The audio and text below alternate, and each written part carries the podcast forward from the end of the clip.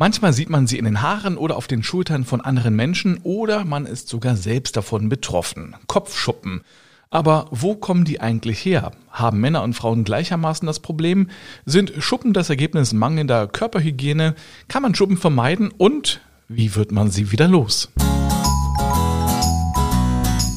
Kernig und gesund, der Gesundheitspodcast, präsentiert von apodiscounter.de. Einen schönen guten Tag zu einer brandneuen Ausgabe Kernig und gesund. Ich bin Mario de Richard und in jeder Folge geht es um ein Gesundheitsthema. Heute geht es um ein eher unappetitliches Thema, mit dem aber viele Menschen zu kämpfen haben. Und darüber spreche ich mit einer jungen Ärztin aus Düsseldorf. Sie ist Dermatologin in Weiterbildung und Co-Gründerin der Hautarzt-App Dermanostik. Dr. Alice Martin, schönen guten Tag. Hi. Alice, kann man denn eigentlich sagen, wie viele Menschen von Kopfschuppen betroffen sind? Gibt es eine Statistik? Also was man sagen kann, ist, dass jeder Kopfschuppen im Laufe seines Lebens kennenlernt. Ernsthaft? so. Ja, und zwar kann es sowohl in der Kindheit als auch ganz normal im Erwachsenenalter oder im höheren Lebensalter auftreten.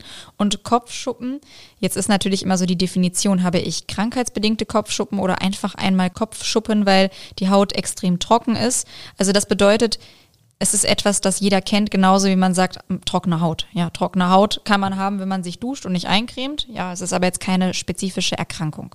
Wie entstehen denn Kopfschuppen? Ja, Kopfschuppen sind nichts anderes als Hautzellen von, von der Kopfhaut. Und da kommen wir schon zu dem allerersten. Die können nämlich entweder trocken oder fettig sein. Und wenn wir trockene Kopfschuppen haben, dann kennt man das, die sind eher so bröckelig. Ja, wenn die runterfallen, die brechen ganz schnell, die sind auch sehr dünn. Und das ist dann mit einem Spannungsgefühl verbunden an der Kopfhaut. Es, es juckt und man merkt richtig, die Kopfhaut ist trocken. Und das ist dann logisch, dass die Kopfschuppen auch trocken sind. Und da ist schon die erste Frage, warum habe ich denn trockene Kopfschuppen?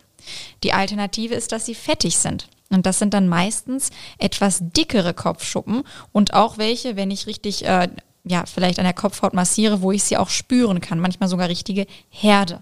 Und auch da ist wieder die Frage, warum habe ich fettige Kopfhautschuppen? Ja, also das ist erstmal die ganz große Unterscheidung. Ja, dann äh, lass uns gleich mal differenzieren. Woher kommen diese unterschiedlichen äh, Kopfschuppenarten? Wenn ich trockene Kopfschuppen habe, dann gibt es zwei Möglichkeiten. Möglichkeit Nummer eins ist, ich habe von Natur aus eine extrem trockene Haut und eben dann auch Kopfhaut, wo meine Talgdrüsen nicht ausreichend viel Talg produzieren, um die Haut zu fetten und zu schützen. Möglichkeit zwei ist, ich habe eigentlich eine ganz normale Haut, aber ich wasche und dusche die Haare viel zu viel und zu aggressiv und dadurch trocknet meine Haut aus. Das ist die erste Variante. Wenn ich jetzt bei den fettigen Kopfhautschuppen bin, dann gibt es natürlich Menschen, die von Natur aus eine sehr fettige Kopfhaut haben und ja, da vielleicht auch, es gibt auch einige, die waschen sich die Haare dann vielleicht nur einmal die Woche.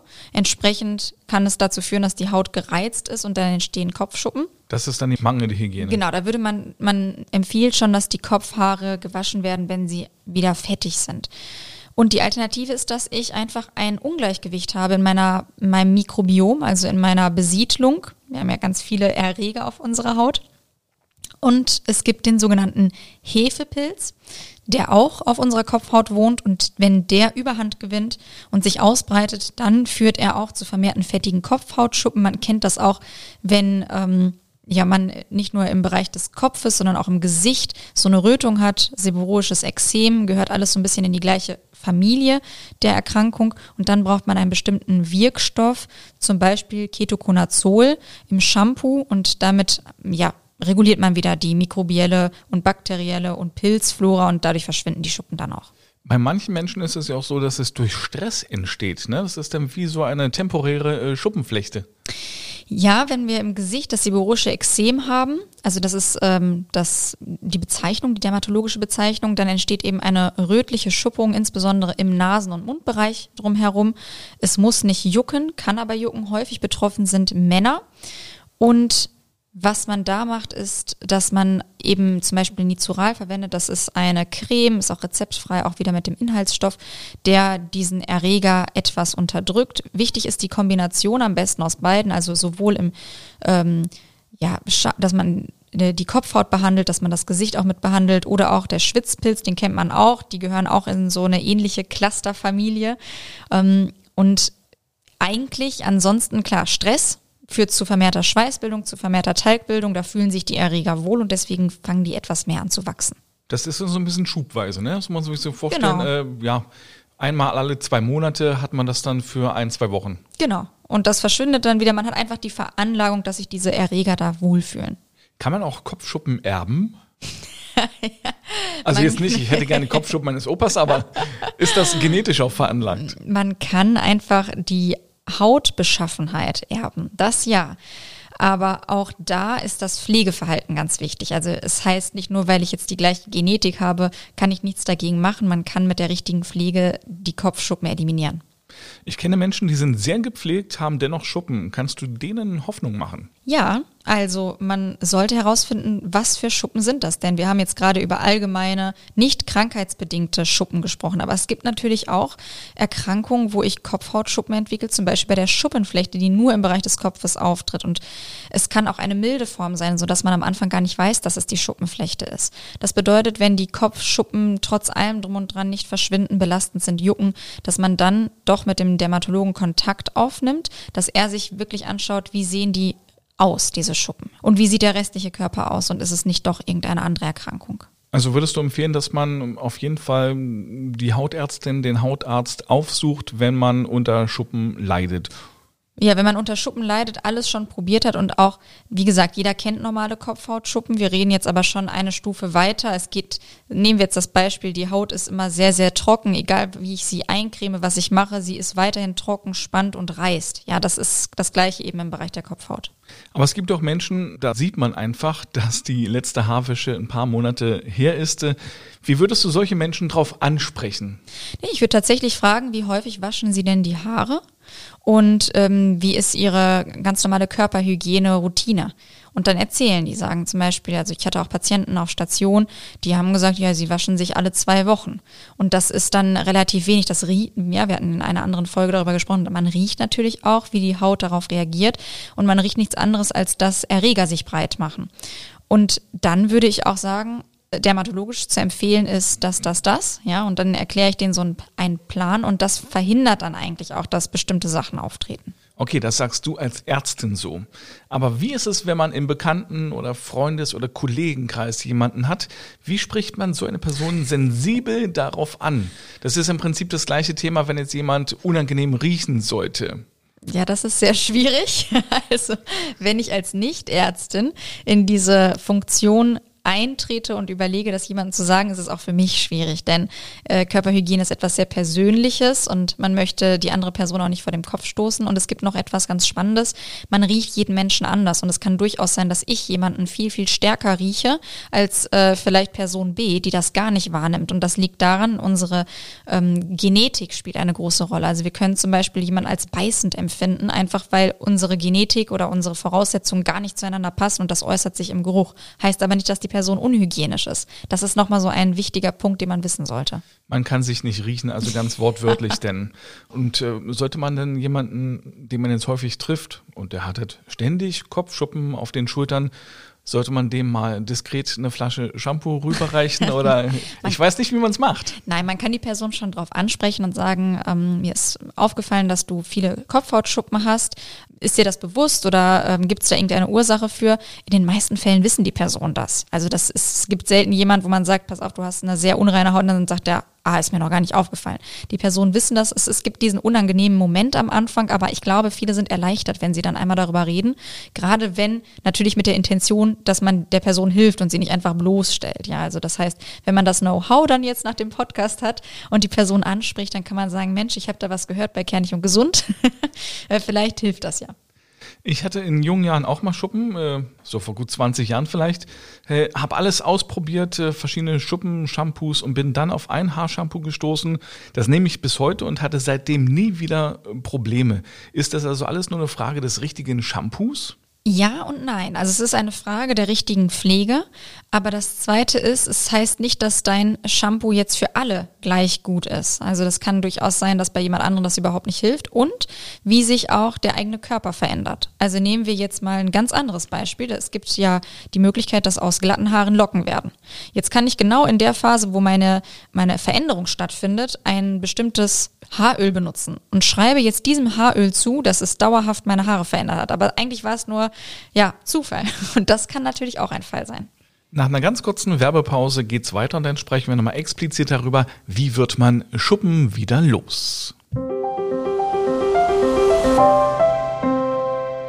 Zeit für unseren Produktionspartner apodiscounter.de. Das ist eine Online-Apotheke, in der Sie alles zum Thema Gesundheit finden. Egal ob es um Medikamente, Nahrungsergänzungsmittel, Beauty oder Körperpflegeprodukte geht, hier werden Sie fündig. Und apropos fündig, es gibt auch ein umfangreiches Angebot rund ums Abnehmen. Und das Schöne ist, es ist mega preiswert. Hier winken Rabatte bis zu 60 Prozent. Wer etwas sucht, sollte erstmal bei apodiscounter.de nachschauen. Zurück zu Dr. Alice Martin und Kopfschuppen. Also nicht, dass du jetzt welche hättest, aber du bist halt die Expertin heute in dieser Folge. Wie wird man äh, Schuppen wieder los? Du hast gesagt, es gibt ja ganz verschiedene Ursachen und da muss man erstmal rausfinden, bei der Hautärztin, beim Hautarzt, was ist die Ursache dafür und dann wird was empfohlen. Genau. Wir gehen jetzt mal bewusst auf die nicht krankheitsbedingten Kopfschuppen ein. Das ist deutlich häufiger. Und wir hatten ja gerade gesagt, eine sehr trockene Kopfhaut oder eine fettige Kopfhaut. Und dann starten wir mit der trockenen Kopfhaut. Was kann man konkret machen? Das erste ist, dass man ähm, nicht zu viel und zu aggressiv wäscht. Also schaut, es gibt extra Produkte auch in der Apotheke oder Naturkosmetikprodukte ähm, und insgesamt die pH-neutral sind, die die Kopfhaut nicht so stark angreifen oder nicht so stark entfetten, weil da ist ja gar nicht Fett. Und wenn ich jetzt noch mehr entfette, dann wird sie noch trockener und fängt an zu schuppen. Also das bedeutet ein mildes Shampoo. Besonders gut geeignet sind übrigens Baby-Shampoos, mhm. ja, als kleiner Tipp, weil die genau dafür sorgen, dass die Kopfhaut optimal äh, behandelt wird. Ich dachte jetzt explizit so äh, Anti-Schuppen-Shampoos. Wenn man eine trockene Kopfhaut hat, dann würde ich eher nicht zu Anti-Schuppen-Shampoos äh, greifen, weil die meisten Anti-Schuppen-Shampoos richten sich gegen die fettigen Schuppen. Und wenn ich die trockenen habe, dann ist das auch wieder ein Teufelskreislauf. Verrückt. Mhm. und ähm, das heißt, ich nehme jetzt ein ganz, ganz mildes äh, Shampoo und ich verlängere die Episoden zwischen meinen Kopfhaarwäschen.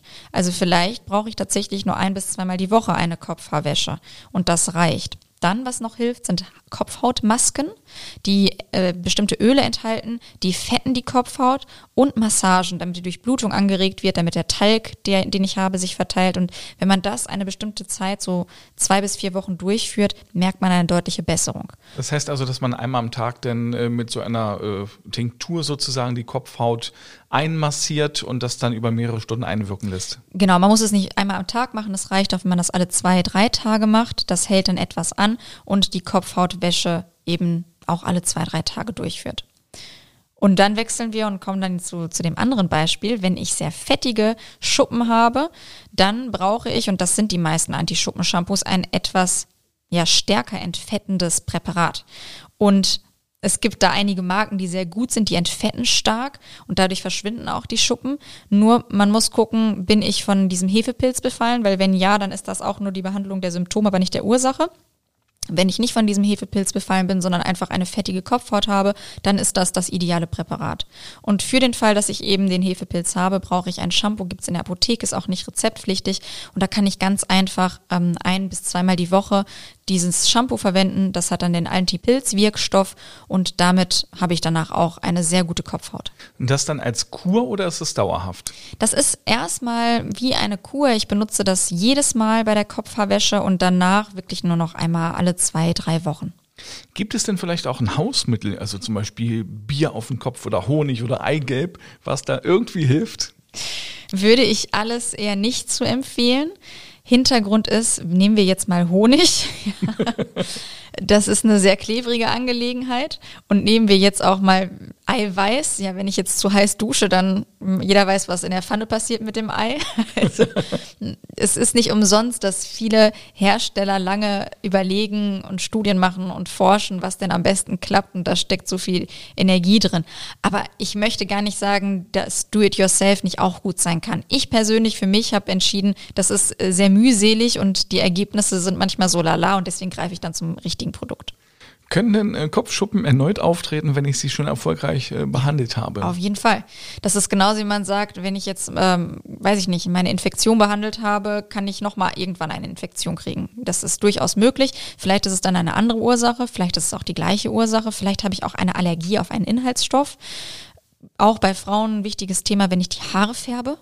Das äh, kann auch sehr stark reizend sein und auch zu Schuppen führen. Also es, man ist nie davor bewahrt und sollte sich immer dem bewusst sein. Kann ich denn irgendwas äh, tun, damit der Kopfschuppen gar nicht erst äh, auftauchen? Kann ich irgendwie vorbeugen? ja, man kann vorbeugen mit der richtigen ausgewogenen Kopfhautwäsche, angepasst auf meinen Typ. Und das bedeutet, man sollte die Kopfhaut analysieren, am besten einen Tag, nachdem man die Haare gewaschen hat.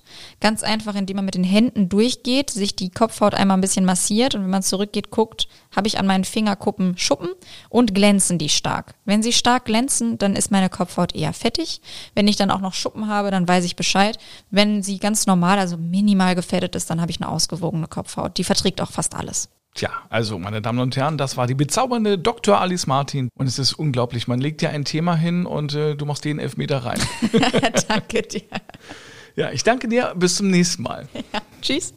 Vielen Dank fürs Zuhören. Alle Folgen hören Sie auf kernigundgesund.de und überall dort, wo es gute Podcasts gibt, zum Beispiel auf Spotify, Apple und äh, Google Podcasts, Amazon Music, Audible, Podimo, Deezer und natürlich auch auf Ihren Smart Speakern. Bis zum nächsten Mal. Tschüss.